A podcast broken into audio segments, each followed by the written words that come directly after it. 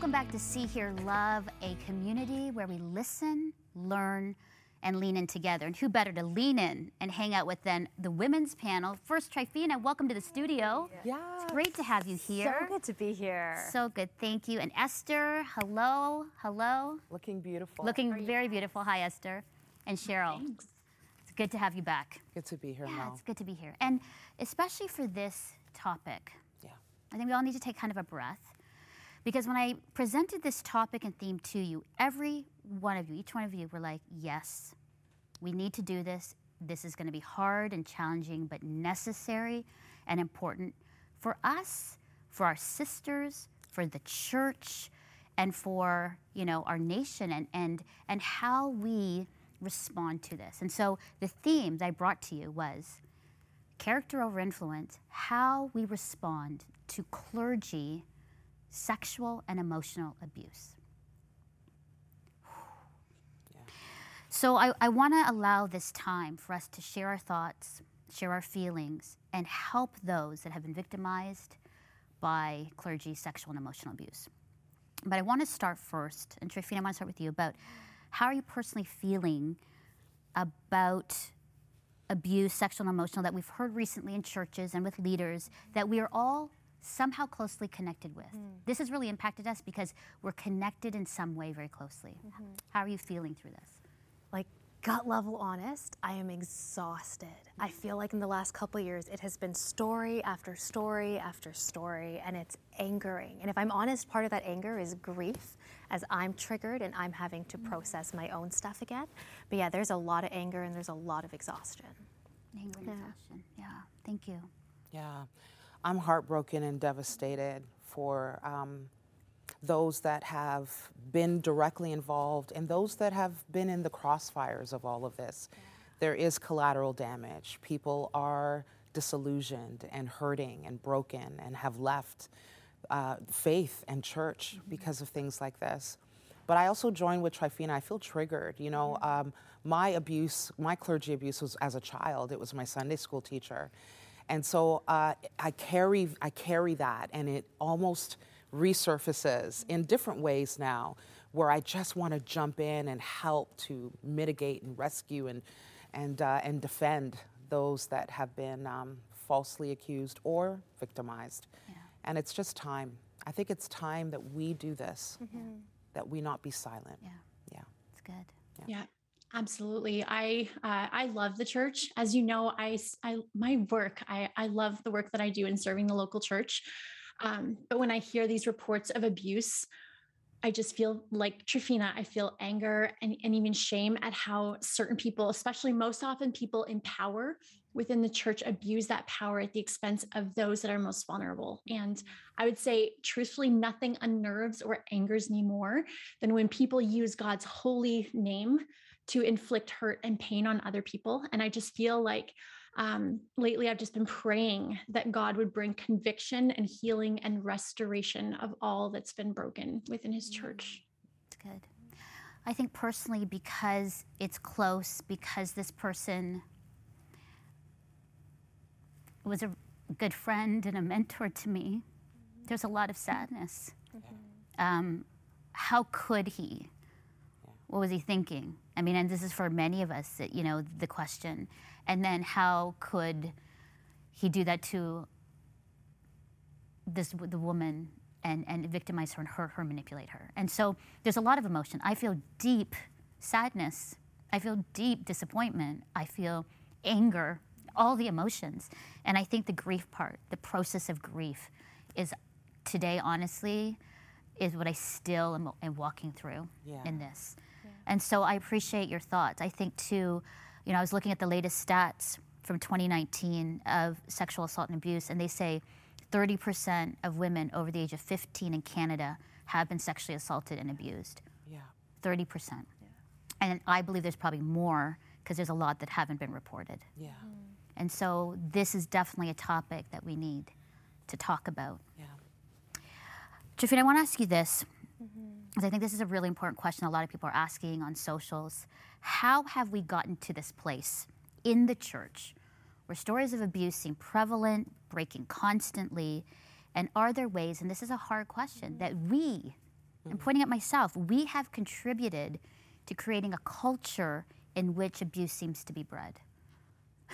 so hard. It's such a good question. I think I'm loving looking online, looking at social media and, and, you know the news outlets, and people are trying to grapple with this question. I think there's a lot of thought processes. Oh, well, it can't be a mega church because then there's space for power to, to breed. It can't be a church led by only one gender, um, or it can't be a church where only one person holds the power. Yeah. But the reality is, I look at churches that have done the opposite of that, and there's still abuse of power. There's still right. sexual abuse happening. And I think for me, there, it's, it's, it's a myriad of reasons, but I think our entire system and structure is broken. I think we have to go after what we are bringing in in terms of our own baggage and calling as law and gospel. What are we saying is the character of Jesus that is actually our own ideologies? So I can only speak about myself. I'm an Indian, Canadian, Christian woman. I know that I come from a culture where I have a guru culture. I believe, like, I, have grown up in a system where you have one person you go to all for, for all your advice. Mm-hmm. I have a culture where I believe in reincarnation, so I believe that one person is doing well because they have done well. Um, and so if I bring that theology into the church, mm-hmm. then I'm, and I never unpack that. I'm building structures of legalism. I'm building structures where one person is in power. And once you have one person in power, it's so easy to then say, well, one person's made in the image of God and not someone else else. We've seen that in our own continent, right? We've enslaved people for generations because they're not in the image of God. And so I think when we have people and pastors not unpacking their own trauma and their own cultures and their own family of origin, so you've been through a divorce, if you don't unpack that abandonment wound, you're bringing that into your theology. Mm-hmm. And umbrella of grace, most of our pastors in the evangelical Western church are upper middle class white men. And if we're not unpacking that one position, then we're bringing an entire theology that is based around one culture and one perspective. Yeah. Yeah. And so I think we have to be unpacking our backpacks and we have to stop trying to be the be all and end all. Yeah. be, yeah. Wow. yeah. Fina, I, I truly agree with you. And, and I, I, you touched on the system is broken. And I think that that's a big part of this conversation is, is just talking about what has been broken, what needs to be restored.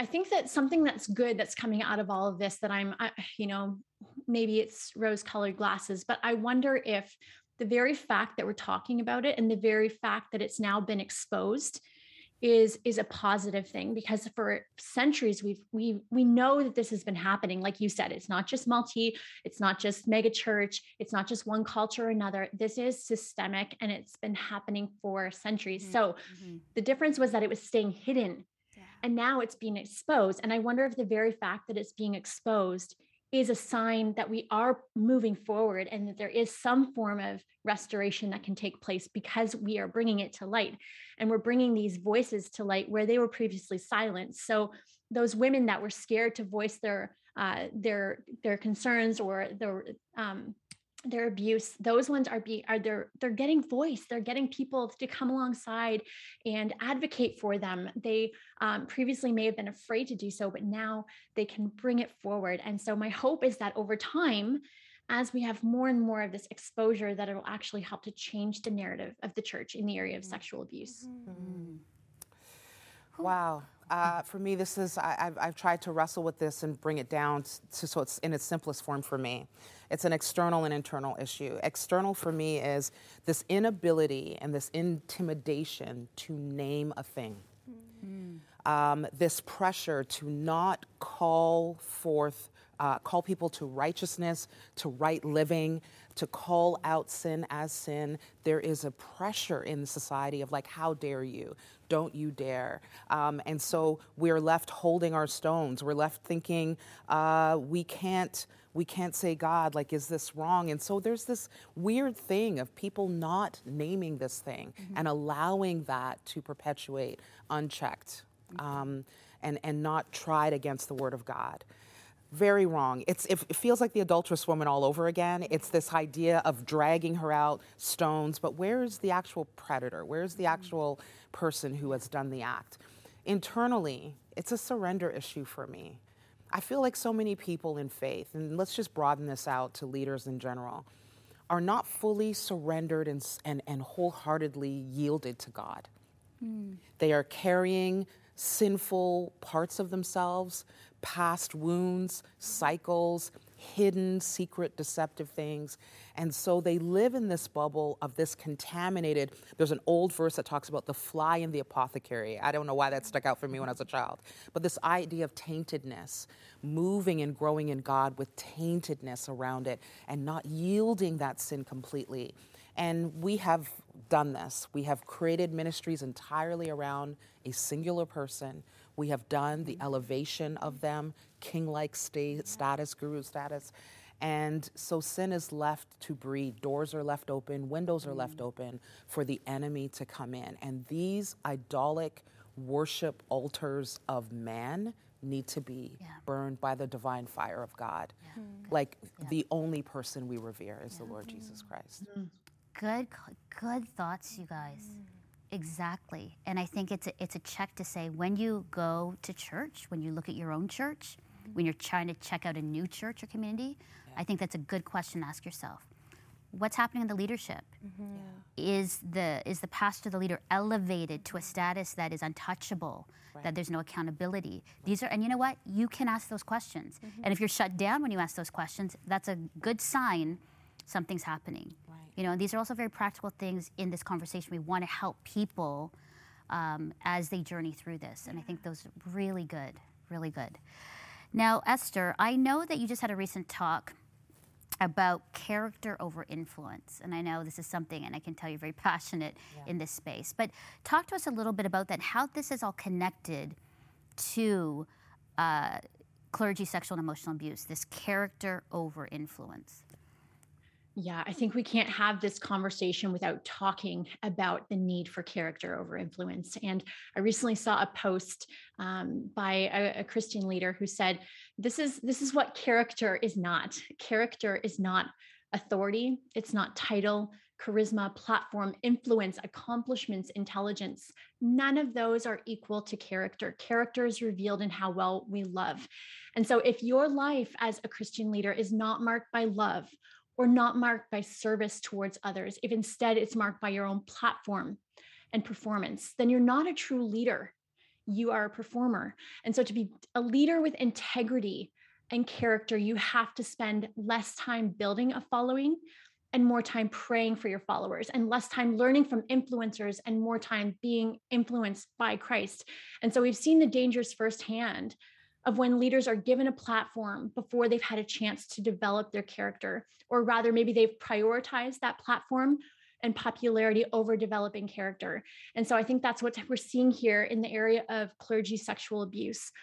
We know that we aren't born with character. We develop character and more often than not it's developed when things are difficult so i believe that we really as Christians, we need to go through some fires of adversity in order to handle the applause of popularity that we're given. We see that in the life of Joseph, who was betrayed by his family, thrown into a pit, falsely accused, thrown into prison. But those things that he experienced, those fires of adversity, developed his character and they prepared him for a position of influence. And so I do believe that for the leaders in our churches, the higher they rise, the harder they're going to fall many of the clergy with allegations of abuse are those who I think have risen very highly and very quickly. Mm-hmm. And they may not be prepared spiritually for the weight of that responsibility. That's why we need more godly influencers who are connected in word, in spirit, in community, who are humble and prayerful and wise and discerning, who have accountability towards God and others.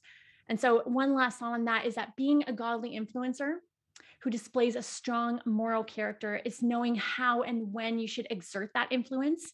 It, and, and also knowing when not to mm-hmm. which is when that influence or power is going to be used as a weapon for abuse. Yeah. Wow. Wow. Excellent. Excellent esther that's good. so good. I so agree with what you're saying, and I love how you're going after are we influential or are we looking to be influencers? Because I think all too often we're trying to get that soundbite, we're trying to say something that makes sense and that is radical, but isn't actually something we're living out. And so we're mm-hmm. preaching what isn't actually practiced in our life. And so I love, love, love how you're tying together character and influence. Yeah. Um, I, I, you know, I just think, I think that we've lost our way. Um, there's a pressure to, to do and to grow and to influence rather than sitting, yielding, and, and, and leaning into mm-hmm. the heart of God. And I pray that we can find our way back to character. Mm-hmm. Yeah, I pray that we can find our way back to that. You know, this discussion is really important because I think for any leader, even myself as a leader, we're all leaders. Mm-hmm. I think it's a check to say, how are we doing? How are we actually doing in the inside? Yeah. And that we're not succumbing yeah. to this need to be the most successful, the most popular, the most influential without saying, wait, our character has to come up to that. Yeah. Yeah. And we hear that, right? You, like your your influence and popularity can only go so far. Your character will take you all the way. Yeah. Absolutely. And if you're not in sync with character and influence, you, this is what's going to happen. Yeah. yeah. And I think it's important to as community, especially within church, we need to be people to call people out, mm-hmm. yeah. to be that voice, to say, what are you doing? What's happening? And if they don't want that, then you're on them again and on them again. And I think that's really important. Character over influence. Love that. Really good. Love that. Cheryl. Yeah. So, what do we do about clergy sexual and emotional abuse so that we don't stay in this place? It's a big question now for mm-hmm. people. Mm-hmm. So, all of this has broken, you know, out on news and social media. And again, like all of you said, this isn't new. Mm-hmm. This has been happening for centuries. This one, though, because it's been close to us. Yeah. So, what do we do to ensure we don't stay in this place? Because honestly, I don't think the church, the people that love the church, the people that are following Jesus can can do this yeah. anymore. Yeah. Oh man. Um, how do we get out of this? What are some of the things? The first thing in general is that we need to all be committed to reflecting the heart of God we're not reflecting the heart of God. Mm-hmm. And that looks like many different things. It looks like not defending the institution of church, but sitting with the broken. Mm-hmm. It looks like standing with the hurting. It looks like um, coming alongside. It looks like believing those that are crying out that they have been abused. Mm. Initially, it looks like it looks like Jesus. It doesn't look like slandering and re-victimizing people who were brave enough that summed up everything, put it all on the line to say this has happened to me and then be called Jezebel and this and that and mm-hmm. harlot and horrible things. It doesn't look like intimidation. It doesn't look like threats. And I know right now there are people who have come forward that are being threatened, literally their lives threatened. For what? For speaking truth we are defending stone, we are defending bricks. It is not mm. God. Mm. The house of God is a structure we have built. We are the church. Mm-hmm. We are the living church. Are we reflecting Jesus in how we care for those who are broken? The other thing is we need to restore such a one. So there is grace, there is forgiveness for those that have fallen. And we need to not also be in a place of hatred and anger um, I think about listening and hearing, um, giving space to those that are hurting. There are people that are affected by all of this, and we need to sit and be still and hear and, and, and not judge and not defend. The posture of defense for Christians mm-hmm. is wrong. We should not be defending the church. We need to let that guard down because it looks so bad. We need to hear, listen, and be humble. And lastly, my prayer is that we would understand that telling the truth, calling the church to accountability, calling leadership to accountability is not hate. Mm-hmm. It's not anti church. It is what the Bible has called us to do it's love. Mm-hmm. We love the church and her potential and who she's called to be, that we will speak the hard truth because we want her to heal and we want her to be whole. Mm-hmm. Yeah. So I encourage people to do those things. Yeah. Yeah. Yeah.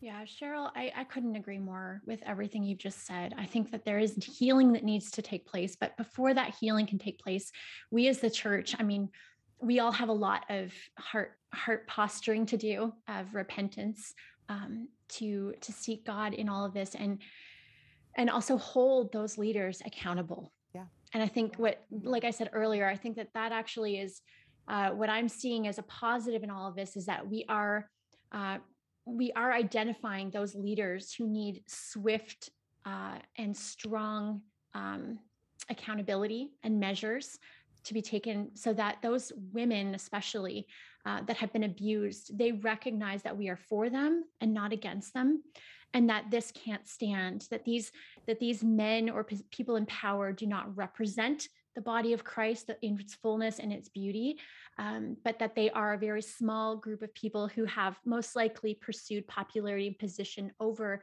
that life of love mm-hmm. and service and so my heart is that there would be accountability and uh, and that they would be dealt with very quickly so that those women that their uh, their faith in god and in the church could be restored um, to see how beautiful it can be when we are in community and when uh, when God is at our heart, our center. Mm-hmm. Mm-hmm. I think that's so important. I love how you talked about the importance of how we respond to people when they sum up all their courage to share their story.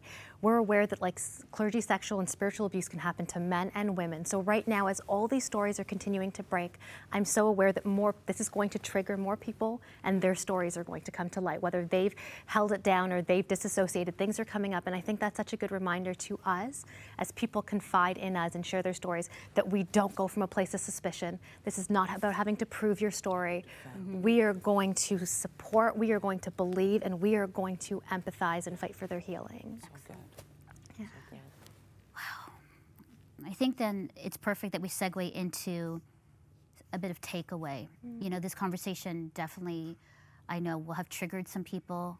I know there are people who are watching and listening who are like, yes, yes so now, how do we care for those who have been impacted by sexual abuse and emotional abuse, that mm. have victim, been victimized, that have been bullied online, who have not been believed? Do you know how many women I've been reading online who said, I went forward yeah. and they didn't believe me. I went forward to talk about the abuse and people shut me down and kicked me out of the church.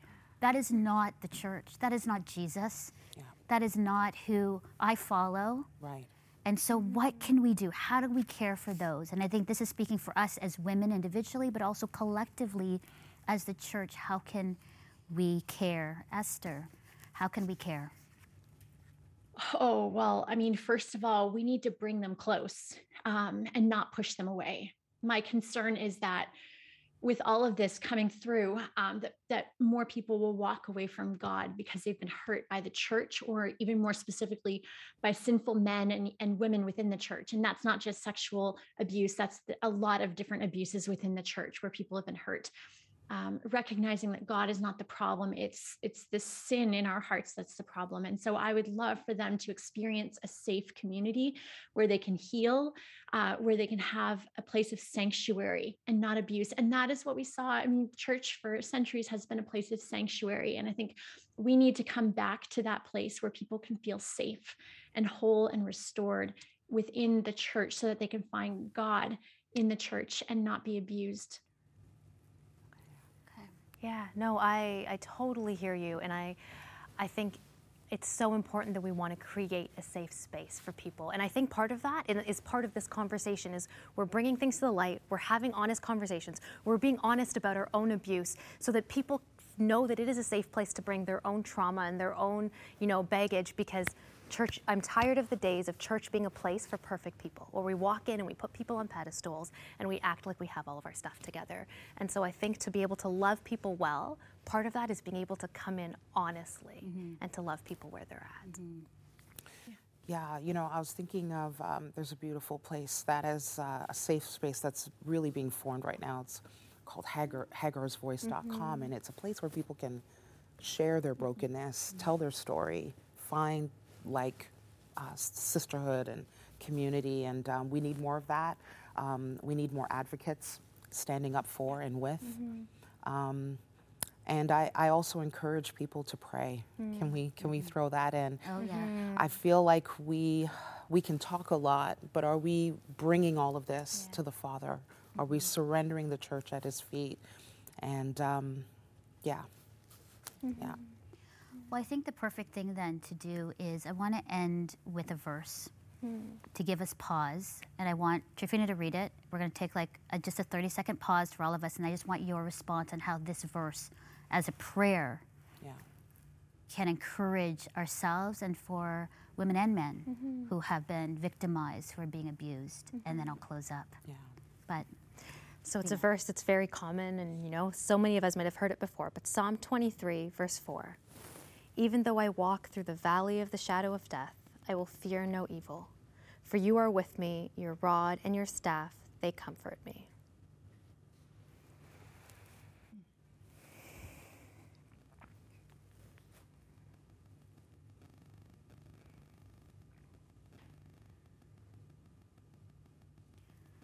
How does that verse encourage you, and how would that verse encourage somebody who is really struggling today?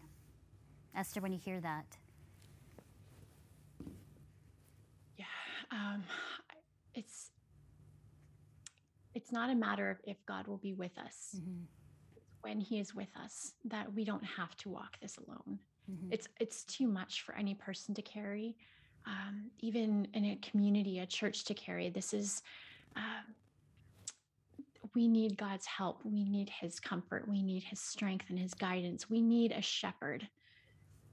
And if we're talking about shepherding, I mean, we need shepherds in our church who mm-hmm. truly love their sheep, who would give their life for them, that would lay their lives down for their sheep. And I think we need more people to rise up to be shepherds than people with a, platform and an influence and a popularity. Yeah, wow.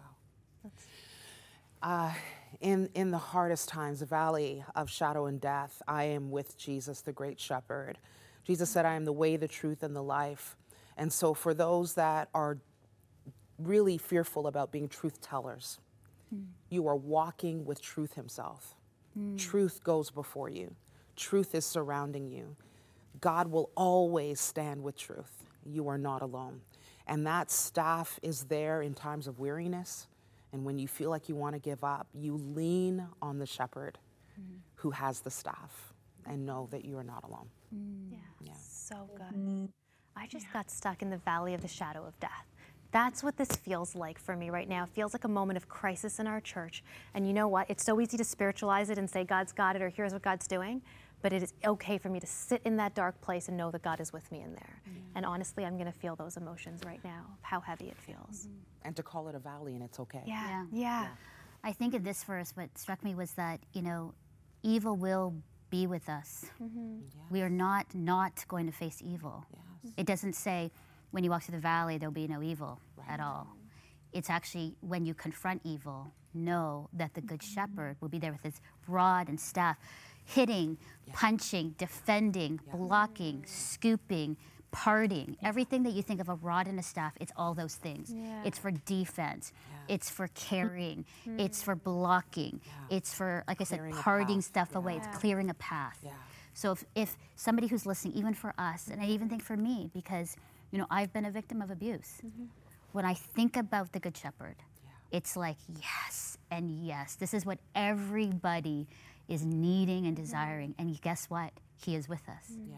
He is with us. And it may not feel that way, but I think it's a call to the church and for us as women to say, I'll be there alongside of you in the valley. Yeah. And even though my reputation will be shot mm-hmm. and people will hate me for standing up and defending you, sister, I will be there for you. Yeah. This is what it's about. This is love. We just talked about it. This is true love that you would lay down your life Yeah. for a friend. Yeah. And so um, I think that verse is now in my head resonating uh, with us. Yeah. Any last words? And then I need to. I, know I, need to. I, got need to end the show, I- but it's just on my chest. I'm so glad for the opportunity. Can we pray, support, uplift truth tellers? okay. Those that have been called, like Nathan the prophet, to go to the king and say, Thou art the man. That is a heavy office to be the, that sort of truth teller to the church, to the kingdom of God. Mm-hmm. And we need to come alongside those people and galvanize and be shields and strength and support. Mm-hmm. Mm-hmm. Yeah. So let's commit, sisters, that we are going to pray, that we will stand, we will part, we will carry, we will be truth tellers in this place. And even for us, all of us today and the next week as leaders, character over influence, how are we leaning into Jesus as we lead? And I am so proud of you all. I am so grateful for you all. What a tremendous year together. Love you all. And thank you for your courage to talk about this timely, important, and very difficult theme. So thank you. Thank you so much. you. And to our viewers, thank you so much for joining us. You can hear more about uh, what we've been sharing about today um, on seehearlove.com. I know that we're probably going to do a podcast about this, but thank you so much for joining us. And for those who have listened, who have been victimized, who are survivors, who are struggling, know this always that you are seen, you are heard, and you are deeply loved by the Good Shepherd today. Thanks for joining us. See Hear Love thanks our partners who make this show possible.